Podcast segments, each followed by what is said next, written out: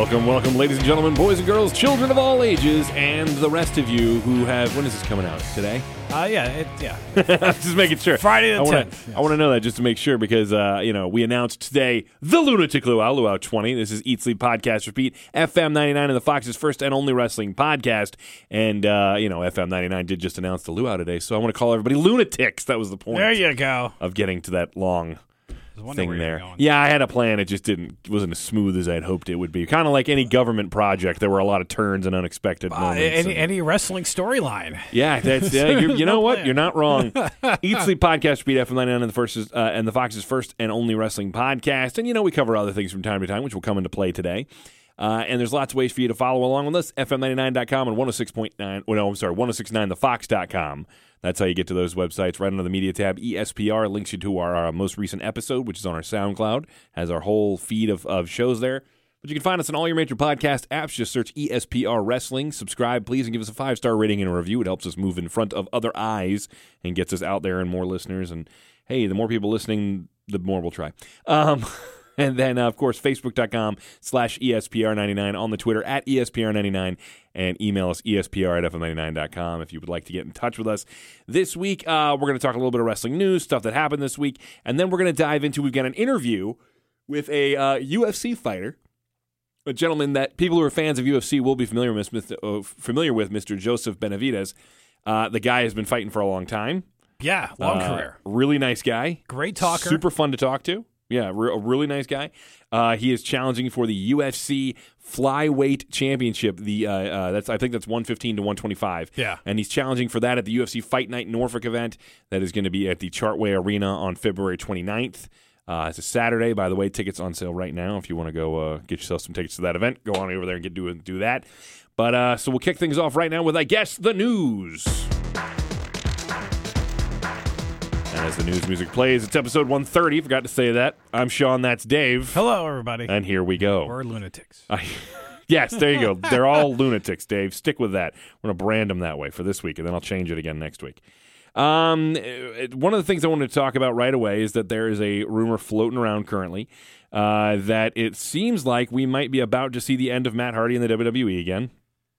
He's expected to, his contract expires in March, and he is expected to leave the company at that point. Um, not a huge surprise. No. Uh, his his con- his main reasoning, apparently, at least with rumors to be believed, is the creative direction of his character and how they're going to use him and everything. And they don't seem like they have much for him. And if they don't, that's fine. Let just go your separate ways. Well, I, I think here is okay. They did the whole delete thing. I thought it was great. You know, it'd be great now if he got involved with Bray Wyatt. It'd be really bizarre, more bizarre, I think, than it was then. Right. But I think it's okay. We did that, and we only did that because we had nothing else for you. And anytime we give you something, you know, you're never 100. percent You're gonna we're gonna get some time out of you, but not all the time. Yeah. And I mean, unless he was in a trainer mode or something. I, I mean, I think he's a And I can't guy. see that's what he wants to do. He at least not exclusively. I feel like he wants to be used as well as He's done great things, and I, you know, if he ends up in AEW where he goes, eh, that's, that's all right. But he's, I do think he has a great mind for the business. He'd Yeah. be useful to wherever he is, uh, especially backstage. And I really, I don't, I don't want to knock the guy. I just feel like at this point in his life, his best match days are behind him. I don't feel like that. I don't feel like I'm far outside the box saying that. Ah, I and- agree with you. He would be best used backstage. I think he could have some matches, you know, do a limited schedule. But you're not going to be a featured part of the program most of the time. It's not, you know, I mean, that's the way it is. It's Yeah. at this point in your career. I mean, we complain.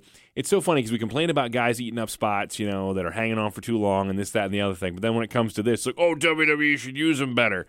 You're aware he's in his 40s, right? His his his mid to late 40s, and he. I'm sorry, and I don't say this to be mean. I think he's mid 40s, right? Uh, he is he is forty. He's gonna be.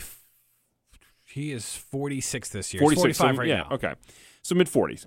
Uh, I hate to break it to you, he's not an AJ Styles shape, No, who is in his 40s as well, but in a far different point of his the where his body's I, at. I, I think because Matt has the injuries, and I think that has Right. taken the toll on the body. Oh, without a Uh, doubt. But you I mean, and, and AJ kind of had injuries as but- well. But I think AJ has hasn't. AJ also didn't make his name by doing horrific things to his body in ladder matches Yeah, and tables matches, whereas Matt maybe didn't sustain a ton of injuries that way. But that it, it it's like um I can't remember if it's Austin or somebody says your bump card only has so many bumps on it. Yeah. He goes, and then eventually you run out. And I, I feel like Matt is much closer to that number than AJ is at this point. Um, but again, I, I do think he'll be useful wherever he ends up. Yeah. Um, up next, you know, one door closes, another one opens. It looks like WWE has officially signed Mercedes Martinez, who was a part of the Mae Young tournament. Uh, I'm really pleased to see her get a shot with them. I thought she showed up on AEW not that long ago. So I thought that was where she was going to end up. I thought maybe she was a little too old for WWE. They didn't want to. Yeah. They kind of already have their resident ass kicker type characters. You know, Shayna Baszler. I mean, they do technically have Ronda Rousey under contract.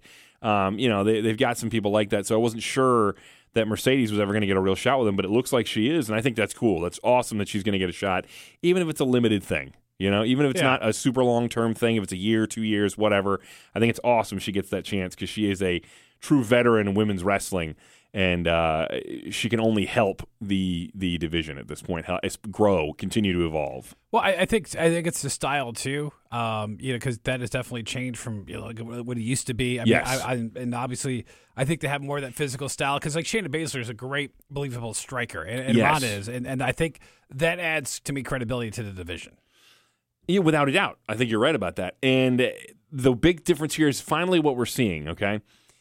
I for the longest time I felt like we were seeing and I don't mean this to be mean, I do not at all, but this is how it came across for a long time with the women's division in WWE. It felt like we were seeing models who knew some wrestling moves. Now it feels like we're seeing wrestlers. Yeah, Because when you see wrestlers, they have their style. I couldn't, for the longest time, dude, I couldn't have point, pointed to, to a lot of these girls and told you what their style was. I could have told you some moves they do. But it's like out, all of them kind of did a generic style. And it wasn't really anything exciting. And I, you know, there were exceptions to that rule. There was Trish Stratus. There was Mickie James. yeah, yeah. I mean, Um, there was Beth, Lita. You had Beth Phoenix. Yeah, Beth Phoenix. There were exceptions to the rule, but I mean, for all of them, scientific, but for all of Everybody them, else was the same. you had the Bella Twins. You had, and I'm not knocking them. They worked their asses Yeah. off to get as to become as good as they, were. They, came a lot better. Um, uh, you had the Bella Twins. You had Kelly Kelly. You had Torrie Wilson. You had, I mean, there were the list goes on and on. Stacey Who were in matches that didn't need to be in matches. Um, and now you've got women who have legitimate styles. I look at a Mercedes Martinez, and I could tell you what I. It's easier to tell a story if you're the commentator. And I say this from my experience doing commentary for wrestling. Um, it's easier to tell a story about somebody like Mercedes Martinez, the way she trains, her style of fighting. Yeah. It makes it way easier for me to tell the story of the match than just you know, Kelly Kelly versus Alicia Fox this week, which I, I'm going to tell you what they're doing, but you know, maybe whatever storyline they're they're in as far as you know whatever drama, but. I couldn't. I can't really speak to the way they train, to the what the how they target things, Yeah, how they you know Mercedes Martinez. I can do that. I could talk about what a fighter she is, and the same thing with Shayna Baszler. The same thing with I mean, and and I mean on with Charlotte Flair and Becky Lynch. And Yeah, yeah. They, You they can do that with them because, now. 'cause Yeah. they want to wrestle. It's Yes. not like they're They're well, wrestlers you're, you're a first. pretty lady, we're going to put you in here Right. You know, you, you got a physique or whatever else, but uh, And again, I'm not meaning this to knock the women who came before them. WWE wanted a certain thing, and these women worked their asses off to, to try and Yeah. fill that role. This is a different thing now, and the the I, I enjoy the way they're being presented currently. So Mercedes Martinez, I think, is a great signing for them. Um, just a quick note here that I thought was kind of cool. Uh, AEW uh, was uh, they had a dark match for Austin Gunn, which is Billy Gunn's son, yeah, and apparently, I guess it looks like they signed him or they're going to sign him. Um, yeah. I think he- he's wrestling again next week. I think. yeah, he was. have It said so. his uh, he had a successful tryout that was never intended to air, but you know, hey, you hey, if the kid did good, good for him. You know, Yeah, it's nice yeah. to see. Up until this moment, didn't know Billy Gunn had a kid, so there you go. Didn't know that either. now I know. Is he, is he his father's Mister Ass, so he would just be ah. ass. I guess. Yeah, yeah. Our ass junior. Ass. Oh, those jokes write themselves. Uh, Uh, and finally, just is just a minor note, but it looks like the Usos are coming back. Haven't Yeah. seen them on TV in quite a while. well, they were on the SmackDown last Friday. Yeah, well, I mean, to wrestle, they're going to be wrestling again. Yeah, Uh, Corbin and they're going to be yeah, Yeah. Uh, they're going to be actually in the ring taking on Dolphin Corbin, which would be kind of cool. Uh, it'll be it's just for me, Dolphin Corbin, whatever. But I, I'm I'm happy to see the Usos back. Well, and, and then the fact that Corbin is not fighting Roman Reigns for the twentieth week in a row. So. Uh, but don't pretend like he's not involved because it's the Usos. Exactly, because it's it's it's family, and we have dog I- food, and uh, yeah, uh, yeah, Uh, steer away from that quickly. yeah. Um, uh, a couple things. Uh, Yes. First, first, you mentioned AEW. Yes, I did. Um, okay, on, on Dynamite on Wednesday. By the way, they did a really good rating this week. It was like They uh, did. just shy of a million people. Yeah, yeah, which is up for them. Uh, well, I think down from last week, but up for them uh, uh, overall because they've been a little yeah. rougher recently. Uh, NXT had a really bad week against them. Yeah, yeah. Which, which I don't know. I'd be curious what's going to be next week, only because uh, what what is this Nightmare Collective thing that AEW is doing? brother, I couldn't tell you if I tried. I, I mean, you you ruined, you is- ruined a great match that. Um, oh, you know, between uh, Kris Statlander and um, Riho. Yeah. for the women's championship, and I, I kind of figured it was going to get flummoxed somehow because they're in the middle of the storyline with Statlander but, and but, but in this way, is you're going to do it with? with Well, first of all, you've got Kong, who, first of all, why did we change her look? I liked her old look. This Yeah. one is, I don't like this at all. The gold pantsuit thing, I just, mm, no. Um, you've got Brandi Rhodes. I can't think of the other girl's name in the Nightmare Melanie Collective. Cruz. Thank you, Melanie Cruz. And uh, Brandi, I'm sorry, Brandi, uh, we saw her wrestle, not good. no. Um, I- if I- Kong, her best years are behind her.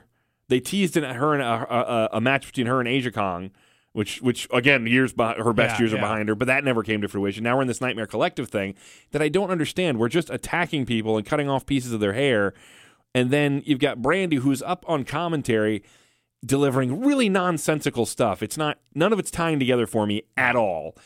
And then you add another person to the mix in the form of Dr. Luther, who's a Japa- Japanese deathmatch oh, wrestler. oh, come on. He's retired in at this point. and, He's like you know. 58 years old or something like that. He's retired. I was like, what is the point of this? Like, these are the things to me that come across like bad TNA. They come Yeah. across like bad WCW. This is the stuff where I go, what? You know, it, it, we're, we're Luther. I'm sorry, and I don't mean this to be mean. I'm not knocking what the guy did, his his his, legacy in Japan and everything. There is no need for him in two, in 2020. No. there's no need for him in 2020, especially since they've already said that that's not really going to be their thing. They'll do some hardcore stuff, but they're not doing a. It's not going to be all blood and guts. And, and- and no offense, but maybe in Japan he's well known. Nobody knew he was here. He got no reaction Yeah. like, for a the- second I thought guy, maybe you know? it was Raven because he shaved. He got his head you know shaved at one point. He, he looked a little different, and he, he's put on some weight and he's older. So I thought maybe it was Raven at first, and then I realized it wasn't, and I was like, oh okay, well. And even Raven, I would have been like, really? But at least Raven could cut a promo, and Raven could be an interesting character based on you know the wrestling legacy in the states. But I just, it's not like Luther's going to carve out this new legacy for himself here in the in the United States. Yeah. You know, it's at this point in his career, he's just not. I- when yeah trying to bring i mean i know aew's challenge is you know because every week they got the shows you know but then you got like moxley and jericho feuding and i'm thinking like you know and i know jericho fought somebody else it's like okay so you had a guy that was unfamiliar to a national audience more so maybe they're like well we bring in moxley but like is it like too many of the well-known guys being in the higher spots Yeah. guys that are in these groups are like, well, they're known nationally, so maybe that's their idea. It's like, well, in the Right. bigger picture, we have this, and then it's the lower card. Still too many dives on every show, by the way. I, I might get behind that, but I mean, it's, it's it, that is what it is. That- but that, that's in every group. But for for them, it's just it's still like But yeah, Nightmare Collective. I'm not big on that. That was the stinker part of the show for me. Uh, Yeah. For that, because I mean, the rest of the show was good. But but, Um, but, but that just there's factions everywhere because you got Jericho's group, then you got the other group that was attacking Cody. Well, the one benefit is that I mean, you got to remember, once upon a time, when everybody loved WWF in the Attitude Era, there was a million factions. Yeah, But now here's the thing: the one thing is that WWF has a lot of factions right now too, but they're spread out across like four shows. Yeah. so they have the benefit of that. Whereas AEW's got this one show. You know what I mean? And so you got the Nightmare Collective. You know what? I'm fine with one faction in the female in the women's group. You've you've got the Inner Yeah. Circle. Okay, sure. You've got the Dark Order. Okay, sure. You got SCU, who I guess you could call a faction. I think of them more as a tag team, like New Day, and you know, and I think of them more like that. Um, you've got, uh, I guess MJF and who, whoever he's got with him. But I, again, is that a stable? Is it just kind? Yeah, a I- lot I- of it's ill defined outside of a few major Well, ones. well, I think it's was I don't mind like factions as long as there's certain groups together, but Right. like when they're all attacking somebody and they're just doing it, and I'm, I'm like, you know, when Cody and that group got attacked, there's all these guys. Yeah. And I'm like, okay, and then And then there's, I mean, technically there's the elite as well, which Yeah. is the Young Bucks, Kenny Omega, and uh, Cody. And I only leave out um, uh, Hangman Page because it seems like that's the storyline they're telling right now. I was like- And by the way, he's doing a lot of drinking recently. Um, are we doing a drunk Scott Hall WCW storyline? Because we could just not. yeah, I, what's- I think I can speak point for everybody when I say we could just not do that storyline. Um, And- and- but- and- and by the way, Kenny Omega is. I'm, I'm sorry. I know. I know the love was high in this guy. Yeah. But like, I like. There's just no momentum. Like I don't. no, there's like, not. I th- but I think they finally realized that because for the last for the, for the last several weeks, Well, he's been racking up wins because I feel like they have. They're like, okay, Kenny's lost enough. We have to start turning him around. The Bucks, the same story. They were they were putting over a lot of people, and I mean they were winning some. Yeah, yeah. But they were putting over people as well, and it's like, dude, they these guys need to start feeling special. and I am confused because like, are they heels? Are they faces? And that's the thing with like, you're trying to be a heel, but even like, Well, Kenny's like a good heel, guy. but, he's, but he still gets booed or, or gets cheered. I mean, Jericho or uh, yeah. Well, Yeah. Ken- Kenny's a good guy. yeah, Uh, the Bucks, I don't know. The Buck, it's kind of I think of the Bucks in that way, and this is one of the things where uh, Jr. has talked about this about how he and Cody kind of disagree on on on this at some points. Is that Jr. feels like you need black and white, and I, I use that as an expression for the differences between you know as far as Yeah. you, need, you need to be as clear as black and white, no gray area, right? Uh, bad guys and good guys, that's what you need, right? Uh, Cody is more along the lines of it's it's 2019 at the time, it's 2020 now Yeah. the wrestling world doesn't work that way anymore. People cheer heels and they boo baby faces. It's like you kind of just gotta you have to make it work for the crowd. And I'm like, I understand that to a degree, and they do that kind of with the Bucks. It's like whatever they need to do in that moment is what they're doing. But it, for me, makes it hard for me to care about you long term. That only works for certain people. This is one of the things, and a lot of people want to argue with me about this. But this is one of the ways that I feel like Stone Cold Steve Austin ruined the wrestling business because he did a lot of things bad guys did. Yeah. He attacked women. He cursed. He attacked innocent people. He, I mean, he did things that would make him a villain. But he was portrayed as the lead babyface, and so but now because he's the anti-hero though. I get that. I understand that. But he's portrayed as your top babyface. yeah, he was. And so it was like, I mean, really, when you point to the top babyface, this is the archetype. You know what I mean? This is what we're we're my. This is how you. This is a babyface. You know? Well, no, it's not. And that's the thing is, it's like so that grade the area between bad guy and good guy, and all of a sudden, you know, and that's the thing. Austin started getting cheered while he was a bad guy. Yeah, yeah. And so it kind of, and, And so it, it had to do the started double muddying the switch, waters, and now we're to this point where nobody gets cheered the right way and nobody gets booed the wrong the right way. Although Jericho and MJF are very good at turning the crowd. I'll give them credit for that. They're Yeah, both very yeah, good at that. yeah. I- Because mean- the crowds want to cheer them Yeah. and then they they will sell that they'll they'll flip it. But that leads me to my next point where we're talking about uh, Moxley's invitation to join the inner circle. Um, on this week's episode of uh, Dynamite, this is one of the other things I want to talk about. I thought it was very well done um, in the sense that the crowd bought into the fact that Moxley had joined, and they did they let it breathe long enough so that it seemed real. Well, and I think what works with Moxley is that, and maybe that's why they're going this way because people are invested in him. Yeah. Well, and he's another anti-hero. You got to remember, he's He- not he- a good guy. No, no, he he's the guy. But I think, but he's a guy that people I think have always liked. Yes. Oh, for sure. Uh, uh, you know, in the in the Dean Ambrose days, and because I was always a fan, and it's like, well, it, it just even like he's the popular guy, even though Yep. they never portrayed him as such. You know, they just we're gonna have you do crazy things because you're the lunatic, and then now Yeah. he's he can embrace Yes. all this stuff. And but I I feel like it worked very well because again, like you said, people are invested in Moxley, people are invested in Jericho. Yeah. And I feel like they did a good enough job of establishing the relationship between those two and the history between those two, um, to where it seemed believable for a minute that Moxley had actually joined the group. And then again, again, he made the decision, and then it wasn't immediately switched over. It was like they didn't just immediately Yeah, move on. then, It was right. It was they let it breathe. They were Yeah. celebrating. They were drinking. The music started playing. It was like, oh, okay, all right. Well, maybe okay. You're thinking this might be. I guess he joined. Crowd started chanting, "You sold out." Yeah. and it's like, okay, the crowd bought it, and then they were in hook, line, and sinker when he dropped him with the the paradigm shift, Yeah. the DDT. So I was like, well done segment. I enjoyed it. It adds heat to their their eventual matchup. With, with just hope, whatever matches they have, or you know, wh- wh- what was what was the House of not House of Horrors? It won't be that. I know what you're talking about. I know what you're talking about. The It cage match, that. which like sounded so cool, and you're like, I'm just gonna wait for him to climb up there and get the weapon, and then try to use it. So Yeah, no, it won't be that. Um, they may make fun of that, but they they won't do that. yeah, So uh, and then I, I Monday Night Raw. Monday Night Raw, we we saw several things happen. One of the biggest ones being right at the top of the show. Brock, yeah, Brock, Brock Lesnar, yeah. Paul Heyman and Brock Lesnar come out. Paul Heyman addresses the fact that there is no one man who can challenge Brock Lesnar for the Universal Championship. So he is entering the Royal Rumble as the number one entrant, and he will go on to win the Royal Rumble. You know, I, I think, I mean, I'm kind of cool at, that he's doing number one Yeah. because you got to feel okay. Brock's he's, he's gonna go wild. A lot of people are going to be expecting him to make it through the whole thing because of how Brock gets booked. yeah. You know, a Yeah. lot of people. I, I I am curious, like who are, who are going to be like numbers like two through ten that are just going to be thrown, I think tossed, and then you know thrown out of the ring. I think what you do is this is very similar to the to the Stone Cold Steve Austin one. Remember, he Yeah. was throwing people out, and then he'd Yeah. sit on the turnbuckle, look at his Yeah. imaginary watch. Similar thing. I think whoever's in there is number two, tossed immediately, Yeah. and Brock is just waiting. You know, but is, you it, is know- it like Mojo Rawley? Is it Zack Ryder? Is one of these guys that just you know you just know that's just going to get Really, creamed? if you want to make it, you know, somewhat somewhat uh, interesting, you could make it somebody he can't toss right away. You know what I mean? Yeah, like like Braun's- Brock's in there yeah. convinced he's got this. He- but what I would do is hold that off. I would give him a few people in a row that he just tosses, and the crowd because the crowd's gonna boo. Oh, yeah, just absolutely. watching Brock sit there. Yeah, I mean, you They're take you take somebody that they like. That's And uh, so you know, have Brock sitting there, you know, aha, you know, it's you know, he's he's just soaking it in Yeah. because screw all of you. And then like entrant number five or six or something like that, make it Braun or somebody like that, and all of a sudden Brock's face changes, and he's like, "Ooh, I can't just throw him out." Yeah. you know what I mean. And that's when the match starts to build in some, and more people get in.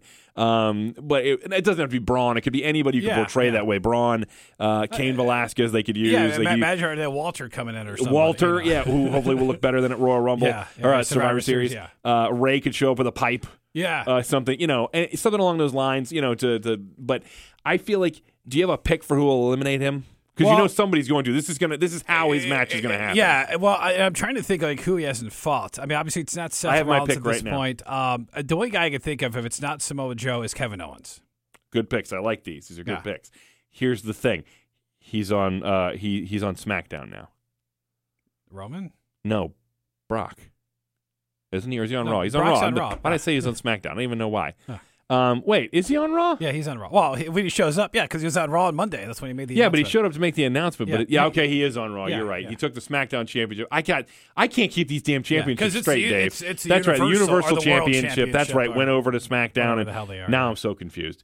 So I got myself all turned around here. Okay, my pick remains the same. It's on the same effing show. I got so turned around. I'm so mad at myself. Um, it's going to be Drew McIntyre. They seem to be turning Well- him a little bit. Well, and they did kind of have a big, big, big match on Monday. A little bit. Yeah. I mean, you know, kind of give him like a highlight, if you will. So. And he was getting the crowd behind him. He was getting the crowd to count down before he did the Claymore kick. And hey, anybody who beats up the Rose, uh, not Rosebuds, but the Rosebuds 2.0, they Well, might as well was, be. it was, um, yeah, and it was because No Way Jose, yeah, yeah. yeah, the conga line. Anybody who beats up them is a hero in my book. yeah. But he's starting to play a little more to the crowd and stuff like that. And I'm like, so okay, are we going to start turning Drew? And then this is going to be Drew's face off with Brock Lesnar. Now, my thing is this: I'm fine with that, but I'm angry at WWE for not building up Drew better before this moment. yeah, Two yeah. weeks out from the Rumble or whatever it is, and we all of a sudden decide maybe we should start putting you know Drew on. Uh, you know what? I, I, uh, I, I'm gonna. I, I could highly see that pick happening. I Yeah. just because of what you just said, and because of WWE logic. Because like, oh shoot, this is the He- guy that's gonna he's do it. the so. perfect guy to beat Brock Lesnar and to become champion. He it'd looks good. He's got a great body. He's there every week. He's relatable. He's a good baby face. He did that in NXT and he was great at it. Um, Did it just what they've done for the last like six months? Has it's not awful. great. Yeah. and he needs to. They, they needed to give him. This should have started a month ago, two months ago, Yeah. to start getting people behind him, so that when he shows up to face Brock. The crowd pops, you know what I mean, and Yeah. they may still just because the size. People love seeing the big dudes face to face. Yeah, and, and- But- they haven't matched up before. They haven't been in the ring together. right. It'll be interesting to see what happens. Yeah. and he's not a little dude that Brock can just intimidate, so I like that too. Yeah, Um, but he's also not thought of as a giant. He's Yeah. just a guy who kind of physically is on Brock Lesnar's level. yeah, but because the thing is, like everybody's figuring. I guess it's Reigns versus uh, Bray Wyatt. I'm assuming for at Mania. That's what Yeah. people seem to be thinking. Um, but I would I wouldn't mind Daniel Bryan versus Reigns at this point, but No, because, um, but but but is Drew the guy that's going to win the Rumble, or is Drew the guy going to eliminate him? And then you know, and Brock's going to just come in there and just you know be pissed off and F five everybody and get in Drew's face. or that's something. possible as well. Um, I would prefer Brock gets eliminated by Drew, Yeah, and then Drew goes on to win the thing, and then it's you know because he has to make the cha- the choice about which champion he's going to face or whatever. Yeah.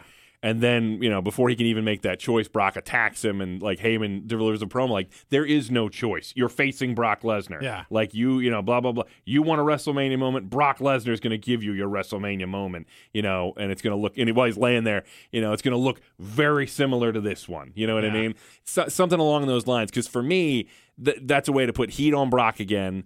and get to that title match without you know with with while Drew also getting the accomplishment Yeah. of winning the Rumble. You know what I mean? Because in the end result, because at the end, Drew may not win the title. You know, he Yeah. should, but he might not. But at, the, at least in this regard, he'd still have the accomplishment of Yeah. having won the Rumble. A- Eliminating Brock Lesnar does nothing for him. No, it, but but he is a guy that hasn't faced you know uh, hasn't faced Brock Right. Right. and either, either is Owens, but I see it more as you know I mean Owens may be the guy that might carry it, but Drew may be the guy like stepping up. If if Owens if they're going to put that if they're going to put it on Owens and Samoa Joe because they're guys you want to cheer, you just got to treat him right. No, hundred percent. Uh, but does Brock go the whole 50 minutes? Did he do some injury angle that he gets taken out? You know, does he you know, run outside the ring or whatever? It wouldn't shock me if Brock comes down to the final two or three or four. But is he going to wrestle the whole hour? That's what I'm asking. Um, he could. He could because it'll be it'll, they'll do what they do with everybody. He'll he'll lay down for a while, and someone will probably put him through a Like, yeah, table or him through a something, table or you know, and he'll whatever. pop back yeah. up at the end or whatever.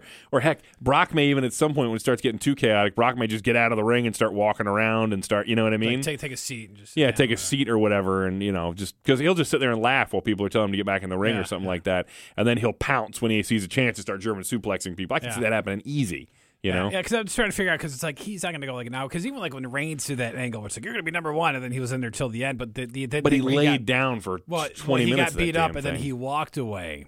And then Oh. he came back. They didn't carry him out, Yeah. which would have made more sense because he's leaving. It's like, well, where is he going? He hasn't been eliminated. he shows back up, which just made Yeah. it worse. Uh, the only thing on, on Raw, and it's been kind of like frustrating as of, as of late, Mhm. is like I don't know what they're doing with like Becky Lynch, but like her promos, like not in the ring, Yeah. are much better than like the promos that are going on in the ring. I don't, I don't know if it's because of it's. No, I mean, I thought I thought her promo in the ring was good too. It's just it's it's. I think not in the ring is, set up a certain way, and it, there's a flow to it that you can't mimic eh, live Maybe- because maybe, maybe it's that's just not going to work. because Yeah. it seems more compassionate when she's talking about when, Yeah. when she's in the ring. And, Well, I also think when you're in the ring, it's different. When you're backstage, it's closed, it's quieter. It's you know what I mean. Yeah. When you're out there, there's the fans reacting. You're waiting for things. You're you know you're Yeah, waiting to hear yeah. certain reactions. You're you're trying to milk the crowd for this, milk the crowd for that. You also can't hear yourself as well. yeah, that's true. So I feel like so, I feel like sometimes when you're trying to do somber things, it's easy to not have as much passion because Yeah. you don't want to overdo it. But at the same time, I feel like sometimes you can pull it down too much yeah, because you're just trying not to. You're trying not to over. You're trying not to do too much just so you can kind of hear yourself and and you know.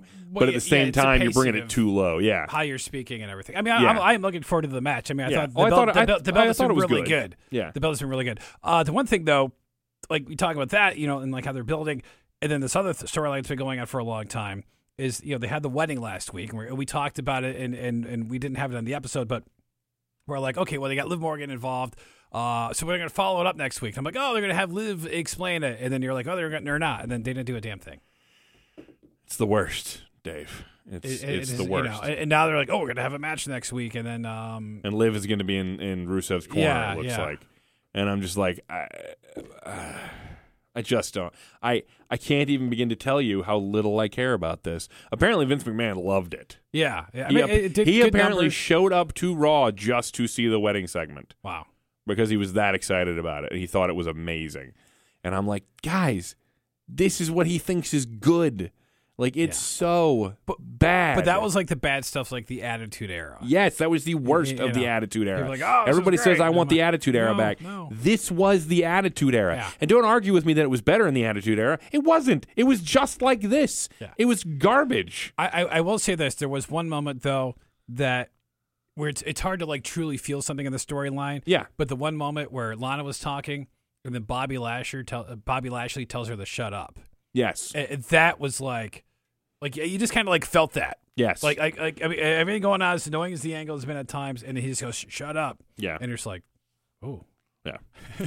but overall, I'm not a fan. I think I don't think they know what they're doing with this week to week. I think it is something they're they're booking on the fly, and it is it's not making for good television. No. I'm, I'm sure I'm sure it's getting ratings for them it is at it this is. point. It's you know, it- but it- I just can't pretend to care. And, and people are like, well, you got Liv Morgan doing this. It could have been, you know, uh, uh, Sonya Deville or whatever. Right. You know, they could have done that thing with Sonya last year with um, with with Mandy. Mandy Rose, and they, and they didn't.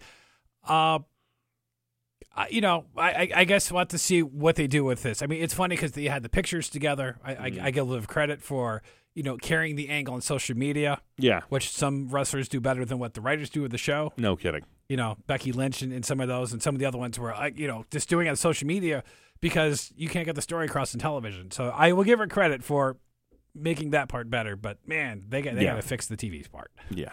So Uh, oh, one Uh, other story not related to Raw. Not related to Raw. Uh, well, uh, our, our AEW, uh, Sergeant Slaughter. Oh yeah, we forgot to talk about that. Yes, so he's being called out about uh, that he had a military background. Um, you know, but he always did that, like in these, like you know, these interviews that he used to do. Like, Right, he, yeah, you know, yeah. He was in the you know, Marine Corps from '66 to '73, but Yeah. he started wrestling in AWA in 1972. I, people are calling him out on it, you know, and like I know, like when they had the Mountie in the WWE, They're what- they're calling him out for for not having a military for not having a background. military background, but saying that he did. Um, I know when the Mountie wrestled in WWE, WWF, uh, Jacques Rougeau, when he wrestled in Canada, he couldn't wrestle as the Mountie because you know the Royal Mounted Canadian Police Mhm. had a hard time with that. Uh, you know, but nobody's ever. Apparently, there were some letters that were sent in the '80s that were maybe ignored, but then Well, yeah, because it was the '80s. It was easier too. yeah, Um, you know, what's funny is it's a world we live in now. That's a t- that's a sign. That's a sign Yeah. of the change Ooh, of yeah, times and yeah. whatnot. Um, I, I, I, because it's not a joke. You don't. Stolen valor is a big deal. Like we get we get angry at other people who go out to bars and try and get free drinks by saying they were you know in service and this that and the other thing. So it it does it does bring up the argument. Is this something that I guess it would depend on? Here's the thing. It would depend on outside of the shows if he owned up to the fact he didn't have a career or not. yeah, Because if you're a character, we could say that about every movie, every every television yeah, yeah. show that Rambo's features guys. coming are- around going, I got Sylvester Stallone Yeah. was not some army special, you know, ranger, blah blah blah. And it never happened. You know, Liam Neeson didn't have some special forces background before Taken. No. Um, so look, I, again, I think it all depends on how he was outside of the character. From what I see, that's he- the problem. He never took advantage of it. You know, he wasn't out going, "Oh, I served. Send me, you know, buy me drinks Right. or whatever." But the argument would be that he used it to get people into the building to buy ticket to buy his merchandise to yada yada yada. I mean, I yes, I He, I know, guess it, it looks like it looks like it this way. Okay, if you're in the service and it bothers you, I can't say I blame you one bit. I can't say I blame you a little bit. I didn't serve. I can't make that argument. To those of us that didn't serve, I don't know that we get a vote. I, I think it's up to the people who served and how they feel about it, because I, I can understand them being upset, uh, and at the same time, I can think of some people off the top of my head who would not care that I know that served. I, I mean, and, and for him, he's always been playing the character. I mean, it wasn't Yeah. like, you know, you're Bob Remus, Bob, and hey, well, Bob, when I was, you know, but it's Sergeant Slaughter. It's almost like you're, Right. You know, it's like you're interviewing Spider Man. yeah. And so, so Spider Man's like, well, yeah, I, I leaped this building, I, Yeah. I did this, and Well, it's like it's like um, the Million Dollar Man. I hate to break it to you, he was not a millionaire. yeah, yeah. He was- he- you know. Vince McMahon give him money, he said, go buy a bunch of stuff. The and- Ultimate Warrior was not endowed with powers Yeah. from Mount Olympus or whatever the hell he came up with that week. uh, the um, Undertaker, not a real Was not Undertaker. really a dead guy No, Big Boss or a mortician. was, Was, an actual cop. actual cop. um, you know, but I mean, like it's, this, this goes on man. down the line. Is there's guys who have, you know what I mean, yeah. who've done this, and it's it's. And he's, and he's not, Kirchner and he's not the real- first person to take advantage of a military career. Yeah. You know, but the advan- the thing is that a lot of other people actually had the career. So I don't know. Again, I don't know that people like us get a vote on this. I think this is more up to how the people who who serve and have served feel about this issue. Yeah, I, I just looked at it as a guy that he's playing a character. You know, That's you know, kinda how I always you looked know, at it, yeah. It's it's. I never for a second believed he was actually yeah, in the military. Yeah. I mean, the only guy I think a wrestler that I mean, there's been a few like Lacey Evans is currently. Mm-hmm. Uh, was Corporal Kirchner in the '80s, and they drew attention to that because that was like we got a former, you know, military guy who had zero Wasn't that trainer and he was also a wrestler in Yeah. WCW? Uh, Sarge, Uh, Buddy Lee Parker. Buddy Lee Parker. Did he have a service? What did he serve? Um, or he played a cop. That was like his gimmick. I forget who his partner was, but uh, but that was yeah, because uh, that's what uh, Bill Goldberg called him, Sarge. That's what everybody called which, him when he, uh, when he well, came I on mean- TV at the time. His name but was. but when he had Sarge. the um um, which by the way, if you go to the network, if you haven't seen the interviews with uh, Bill Goldberg on or the Undertaker, definitely check it out. His nickname was Sarge, yeah, and uh, I, there's nothing here about whether he served or not. no, Yeah, I'm gonna guess no, probably not. yeah. That's, that's my it's my assumption. Uh, I don't know that the for a State. Patrol that that was their team. Yeah, that's right. Him and. James are all right. They, they, were jobbers for a while, and then uh, you know they would win occasionally. And I think he had a, uh match with um, I think he teamed up with like Cactus Jack. Like it was almost like like uh, battle bowl things, Mhm. and then like you know he just got demolished by like Cactus Jack, even though they're teammates. yeah, well, that happens. yeah, Um, he was once Ron the Leprechaun. that's unfortunate. oh my gosh, why? Uh, there's a million bad names out there, Dave. We all know Ah, yeah. Um, that's right. T.J. Opper. in any event, uh, uh, I can't say anything about him serving, so I'm going with no. In any event, uh, so yeah, I, I guess that's where it stands. I don't know how to feel about that, in all honesty. Um, so I'm not really going to offer much of an opinion on it. Yeah, But in any event, we've talked about uh, Bobby Lashley, we talked about Brock Lesnar, Cain Velasquez's name came up. What do all these guys have in common? MMA. And because this is, believe it or not, quite the crossover there. CM Yeah. Punk even tried his hand at it. I mean, right. this is Dave Batista, Yeah. Jake Hager, all these guys have, have dipped their toes in that that's right. at Bellator some point. or uh, yeah, Uh, one of the yeah. other groups. Yeah. Yep. So, uh, without a further ado, we're going to take a quick break, and when we come back, we are going to talk to the number one contender for the flyweight, the vacant flyweight championship in UFC, Joseph Benavidez. Welcome, ladies and gentlemen. Thank you so much for joining us, and we're joined by a very special guest today, flyweight, fly, flyweight, flyweight badass, Joseph Benavidez. Thank you so much for joining us, man. Pleasure to be here. Thank you for having me. Absolutely. Uh, you're here because UFC is coming to Norfolk for Fight Night. Yes. And uh, you're a part of a very, very big deal. It's going to be a flyweight title fight. Yes, sir. Since the title has now been vacated uh, between you and Deiveson uh, Figueiredo. Yes. And that's I've tried really hard on that name, by the way. Yeah, I think it's he doesn't matter. He's not here. Oh, that, But yeah, we're good. We're good. Smacking these. Starting early. And it's a hard name. It's a hard name. yeah, it is. Uh, the event, though, it's going to go on uh, Saturday, February 29th at the Chartway Arena. Uh, tickets on sale now, by the way, so make sure you go grab them while you can. But again, we have Joseph Benavidez in here with us. This dude is a certified badass. He has been fighting for a long time. You're not Yes. like an- you're, you're not some rookie who who's just coming out of the, the woodwork. You've been fighting for a long time. You started out way back in the day. Uh, you got a real good start with uh, Team Alpha Male. Yes. Uh, how was that working with, I mean, Urijah Faber and, and his guys? Um, well, I, I haven't been at Alpha Male in Sacramento for about five years now. Right. I train in Las Vegas now. Okay, so you went So- from Alpha Male to, and you moved out to Las Vegas after yes, that? and now okay. now I uh, live and train out of Las Vegas. So um, yeah, it's great. You know, um, doing it as long as I have, um, you got to continue to evolve and switch it up. You know, just sometimes even just a change of scenery helps um, with everything. So um, yeah, I took the move to Vegas about five years ago after being in Sacramento for about ten. Right. So yeah, like I said, it's just uh, it's all part of the journey, you know. Um, always just um, adapting, getting new looks, um, and also it's just a great city uh, as a hub to be in Las Vegas with the company and everything as well. But it's never cold there either, right? I mean, most of the time. No, it's not. No, it's it's, it's uh, it's always good weather. Yeah. always good. I've you, been- you came on one of the one days that it's cold here. Yeah. it's been it's gonna, Oh, be, like, seems it's gonna be like seventy something degrees in like two days. but Yeah, it it's- seems not bad. It seems not bad. I mean, cold in Vegas is like anything below seventy. Yeah. Oh you man, know. that's But So yeah, we we're we're good. now I've been watching some of your fights. Have you, has your style changed over the years? Because you seem more of like a striking guy that like you just fast and you you know when you get your opponent down, you're pound some. Because you got I think the record for most knockouts in the flyweight division. if I'm Yeah. right. yeah. Yeah, um I don't know. I mean, I think you obviously change, you get better. Um you can't do the things you maybe did when when I was younger and you know making my debut in 10 years. You know, you get obviously experience and some of this like fearlessness almost also weighs off than like when you're you know 22 years old and undefeated like you don't know any better you throw whatever the heck you can you know i think you get a little more precise and and and a little more efficient as you get older but that also comes with being able to be technical. When you're technical you can be efficient where and when you're younger and athletic sometimes you just you know your your um your goal is to overwhelm the people or outpace them or whatever. And i still think i push the, the cardio as well but also the sport changes you know um like the jiu-jitsu changes the ground game changes what people try to accomplish on the ground on the feet um, everything kind of changes so you got to adapt with it so yeah i mean my last few fights for instance like at, there was one point where i was submitting all guys black belts included who you know black belts are like the jiu-jitsu black belts the Yeah. grass grapplers submitting all those guys and my last three fights um two knockouts two bonus two um performance of the night bonuses Mhm. for the knockouts so you know, it's just like I said, it's all just waves, and the journey has a lot to do with the opponents, and obviously the sport is always adapting and changing as well.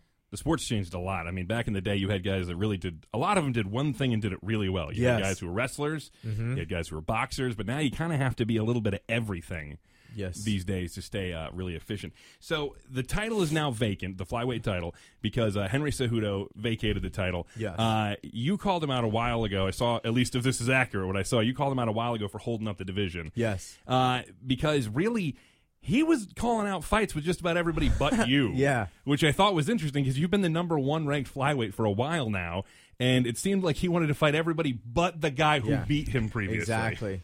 Yeah, that is was the crazy thing to me is um you know there's only one guy out there that have beat you, but le- yet that's the only guy you're not talking about. So I honestly since the beginning I didn't know what was going to happen, but I always just took that as you know him not wanting to go back down. You know once he won another belt in the other division and you know saw all this stuff and what he thought was maybe like dollar signs or I don't know, but also maybe just you know not cutting weight. I I kind of knew, so it's been a long process, and I'm glad like you know we got it figured out because I I kind of knew this was going to happen um, from the beginning. You know, um, I've talked to Cejudo in person before. I've talked to people close to him, and I could just kind of tell it wasn't something you know he was into. And for me, you know, the fight doesn't matter. I already beat Cejudo. It's really up to him Right. you know, um, to come back and try to avenge a loss. So I was just like, I just don't want you dictating the rest of the division. Like things need to move on. Yeah. Like I don't care if I fight you or I fight Figueiredo or whoever, but like you, you we gotta we gotta we gotta push this thing ahead. So um, you know, was always going in there and, and expressing myself to the company and the powers that be, and you know, we got it done. Do you think they need to stop doing the two belt thing? Yes. Because, ever really, it's it's kind of been ruined ever since Conor did it. Yeah. Because then he didn't defend anything, No one does. and these guys get two belts, and then they sit they sit on them. Yeah, I, I don't I don't like it. I mean, I think a lot of the problem was that in general. I mean, obviously Cejudo has his own problems, and um, and he was also injured as well, Right. so that made it a little different. But the double champ thing is just it's a it's a really hard. It's really hard to to. It's always going to come to a point where it's holding up, you know, and it's very cool for like the first month and the guy that does it, but then outside of that, you know, the web outside of it of guys that are held up and talent that is being kind of like st- stunted in a way, Right. Is um is uh is is pretty tough, and at the end of the day, no one ever they end up vacating anyway, Right. Because the you can't do two divisions. Someone's Right. yet to do that, so yeah. So uh, I think it's something that I mean, it, it wasn't done for the longest time for a reason Yeah. because it just doesn't really work out logistically. You know, when you're trying to make fights in, in, in separate divisions, so Right. you know, maybe it's something that'll go away with. Well, now, didn't, I'm going to call him Henry Two Belts, but didn't he have like some sort of like threat, I guess, from the UFC with his weight in like a year or two ago? With was he because he was going between divisions or something? What Was he you was going to like maybe drop from a division if he couldn't maintain certain weight or something? Um, this was actually a while back. Actually, when he first got into the UFC, he he had some trouble um, at flyweight, and they basically, I want to say maybe he missed weight or pulled out of a fight, and they said, "Listen, like just stay at bantamweight. You know, don't go back." But he went back. It was. Yeah. I don't think it, that was a that was a, that ended up being an issue. But Cejudo doesn't matter now. Now No. it's Figueiredo and Benavidez. Yes. These guys fighting for the title again. February 29th, Saturday at the Chartway Arena. It's going to be amazing. It's going to be an awesome fight. What what do you you look across the the, the octagon and you see Figueiredo, Figueiredo? What's what's something that you're thinking? Like you're, I don't want to. I don't just want to give away your game plan. Yeah. But what's something you really respect about his game that you know you have to watch out for? Um, it's that's a hard question because you got to just respect everybody. Like like you said earlier, like to be where you're at Mhm. at the top of the sport, you you have to be good at everything. Right. So when I look across at someone, especially in my division, um, everyone's good at everything. Yeah. And so it's almost the real trick is not going, hey, this is what he's good at, and Okay. this is what you know I need to worry about. And it's really just like trying to erase him and make him just a blank thing, and focusing on what you're doing and your performance and stuff you can kind of execute. You know what I mean? Because um, yeah, just just taking away that name and taking away that face, it just makes it just makes it another day. It it, it makes it kind of just what you do and going out and performing. Then because at the end of the day, that's all you can really control. So there's already things embedded in me through camp that I'm gonna naturally do. Right. You know, um, subconsciously and stuff through training and finding openings and stuff. But in there, honestly, I just I, I just try to think about myself and, and what I'm gonna do and I know the guy in front of me is there for a reason because he's talented everywhere. Oh, absolutely. And and uh, he, like you said, he wouldn't be there if he wasn't. Yes. But again, I, I- you're the first fighter I've ever heard kind of bring that up in the sense that I'm not worried about the guy. Yeah. You know, you look at it as a whole because a lot of people will say, "Oh, they're a dangerous striker. Oh, they're dangerous on the mat." Yeah. But for you, it's you're worried about the objective Yeah. in front of you, and the objective is winning your first Yeah. title. And to me, all that stuff is um it's already said like of course he's a dangerous striker. Mm-hmm. I mean, he's fighting for a world title in the UFC. Of course, course. he's good on the ground. Of course, you know what I mean? Like yeah. like he's trying to punch like he's in the UFC. He can he can do all these things. Like, Right. That's like saying, "Oh, I want to go out there and uh and beat him up." Is like, "Oh yeah, well, you're gonna fight." You know the what I mean? yeah. So so yeah, I I take all those things of just like, yeah, of course he's gonna be good at that. You know, Right. but um, but yeah, but yeah, going back to your question and um, yeah, I could look out there and and looking at it as just a, a it is my first title um that I'm looking to win, but even that, it's just you still look at it as another fight, you know. Um, I was just doing an interview in the car even where, you know, my first title fight, I was so obsessed with the object that was like the belt. And Right. like that was all that mattered and it was just this like imaginary thing that was going to make me like self-validated and make me like feel better about myself and it was such like a selfish thing like I just wanted to be the best. I want everyone to cheer for me and like hold up an an object. But it's really not that, you know? I mean, it's cool. Like I was saying, it's it's like an extra line on my Wikipedia page that like proved that I was like really good at fighting. But like I know I'm good at fighting, and people are always gonna say I'm good at fighting. Yeah. So now, I mean, that's not what motivates me. Like I used to literally run on the treadmill and look at a belt. You know what I mean? Like Yeah. that might not be healthy.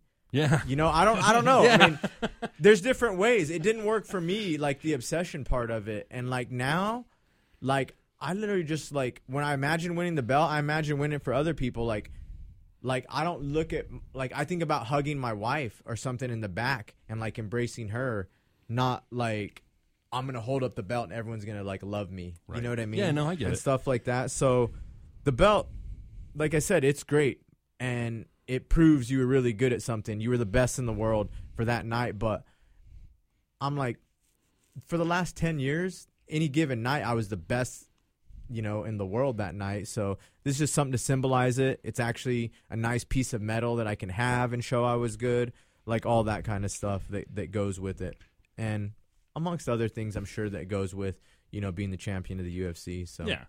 Do you think mentally, like having been in championship fights before and, and your opponent has not, does that maybe give you a, a mental advantage in some ways? Because you know how to, as you just mentioned, your preparation's yeah, different. I mean, I, I definitely think so, and that just goes with experience. You know, I'm uh, I'm more experienced than him. This happens to be a championship experience is a is a huge one, you know. But the fights, the experience I have, I mean, I'm a huge believer in all that paying off. Like, you know, you just through training, through preparation, through time, through experience, through the journey, you gain just little tiny advantages, you know, that help you. Like nothing's guaranteed.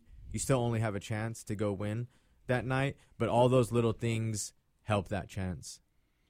That's that. Yeah. Look, okay. So you're my pick for this fight. I'm just going to tell you right Beautiful. now ahead of time. So uh, after you win, because I'm going to address it that way. Yes. Um, So we both win. Yeah, exactly. Yeah. That after you win, uh, I, I wanted to make sure. I was like, I'm, you're going to have to come back and talk to us again after you win, or at least call us or something and tell That'd us how it feels at that point because I really want to get that feeling from you.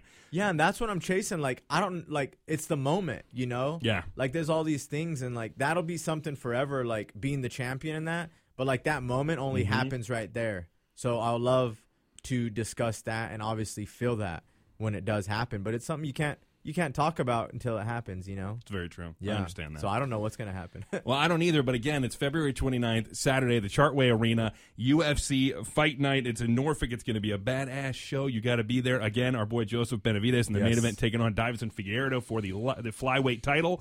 It's going to be awesome. As well on there, you got two, uh, the co-main event, you've got Zarah Fairn and Felicia Spencer trying to make a name for themselves, trying to, really not a main name, but get some momentum going towards a title shot of their own. That's what they're looking to do. It's going to be an awesome time. Tickets on sale right now. Make sure you're there. You're not going to miss this event. Do you have anything to tell them about if they've never been to a UFC event, why they should be there?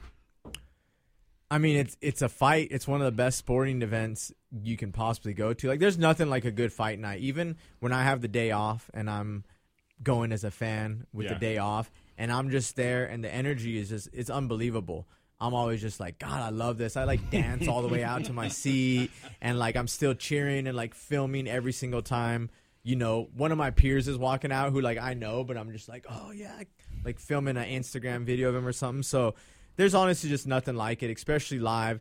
And I mean, at the end of the day, it's the fight game. I mean, who doesn't want to watch a fight? You know, you go to a baseball game, but if a fight breaks out, you're gonna watch that fight. Like, go watch it in an arena. You know, with the people that do it professionally. Um, you know, and the best in the world. And if you're listening to this, now you know me, and you know, go uh, watch me fight, win a world title that night here in uh, Norfolk. And trust me, I'll be obnoxious about it because a friend of mine and I are planning on going, and I'm going to be, I know that guy. Yeah. I know him.